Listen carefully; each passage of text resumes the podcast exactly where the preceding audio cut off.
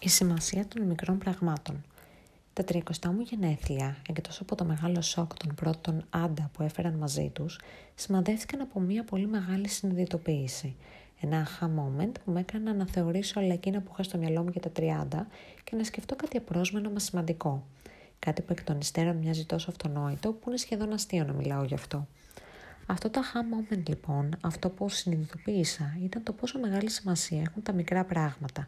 Γιατί όλοι κοιτάζουμε τα μεγάλα, αλλά ξεχνάμε όλα αυτά που κανείς ποτέ δεν προσέχει, αλλά τελικά είναι εκείνα που απαρτίζουν την πιο όμορφη πλευρά της ζωής μας.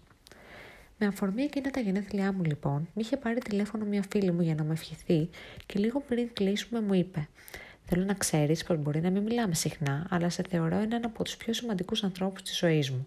Και αυτό ήταν το καλύτερο δώρο που θα μπορούσε να μου κάνει». Όλοι μας έχουμε ένα μεγάλο όνειρο, έναν κρυφό παράλογο σουρεάλ στόχο που στο πίσω μέρος του μυαλού μας πιστεύουμε ή ελπίζουμε πως με κάποιο μαγικό τρόπο θα πετύχουμε. Ας ξέρουμε ότι οι πιθανότητες είναι υπέρ μας, μα κυρίως ότι δεν είμαστε αρκετοί εμείς και όλα εκείνα που κάνουμε για να τα καταφέρουμε. Η σκληρή αλήθεια είναι πως δεν γίνεται να κερδίσουμε όλοι τον Νόμπελ Ειρήνης, το Pulitzer, να γίνουμε best-seller συγγραφείς ή έστω συγγραφείς των εκατό αντιτύπων. Οδηγεί Φόρμουλα ένα, το πιο επιτυχημένο μοντέλο της Victoria's Secret. Απλά δεν γίνεται. Αν μπορούσαμε να το κάνουμε όλοι μας, τότε όλα αυτά θα έπαβαν να είναι ξεχωριστά και θα γινόντουσαν τόσο κοινά όσο το να πίνεις νερό από τη βρύση.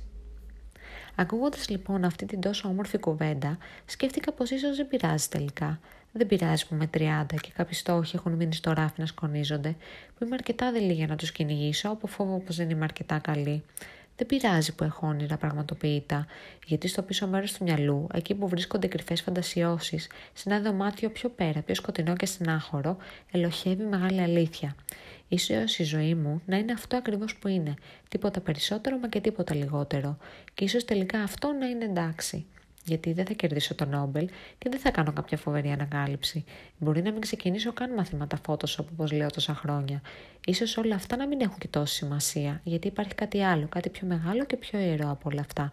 Το πόσο αγγίζω τους ανθρώπους γύρω μου. Όλους εκείνους που θα ζητήσουν τη συμβουλή μου, που θα στηριχθούν πάνω μου, που θα με νιώσουν δικό τους άνθρωπο. Τα μεγάλα είναι ωραία, είναι σημαντικά, τα μαθαίνουν όλοι. Τα μικρά όμως δεν ακούγονται ποτέ. Χάνονται σαν ψίθυροι στο δάσος. Αλλά τι πιο όμορφο από το να μπορείς να πεις στο τέλος της ημέρας πως βοήθησες έστω και έναν άνθρωπο να νιώσει λίγο καλύτερα, να βρει την απάντηση που έψαχνε ή έστω να ανακουφίσει προσωρινά τις έγνοιες του. Η αξία βρίσκεται στα μικρά πράγματα που κάνουμε για τους άλλους, όχι για να πάρουμε κάτι πίσω, μα ούτε και για να νιώσουμε εμείς καλά. Όχι, βρίσκεται σε όλα αυτά που βγαίνουν από μέσα μας, μας κάνουν να αισθανθούμε πως η παρουσία μας έχει αξία και να αντιληφθούμε ότι η προσφορά δεν μετριέται ποσοτικά μα ποιοτικά. Τα μικρά είναι τα νέα μεγάλα πράγματα. Αν βλέπεις τη ζωή σου με αυτόν τον τρόπο, τότε όλα χρωματίζονται κάπως διαφορετικά, με μία απόχρωση που μόνο εσύ μπορείς να δεις, μα που είναι η ομορφότερη του κόσμου. Αν σου άρεσε αυτό το κείμενο, μπες στο little hope plugs dot com και άφησέ μου το σχολείο σου.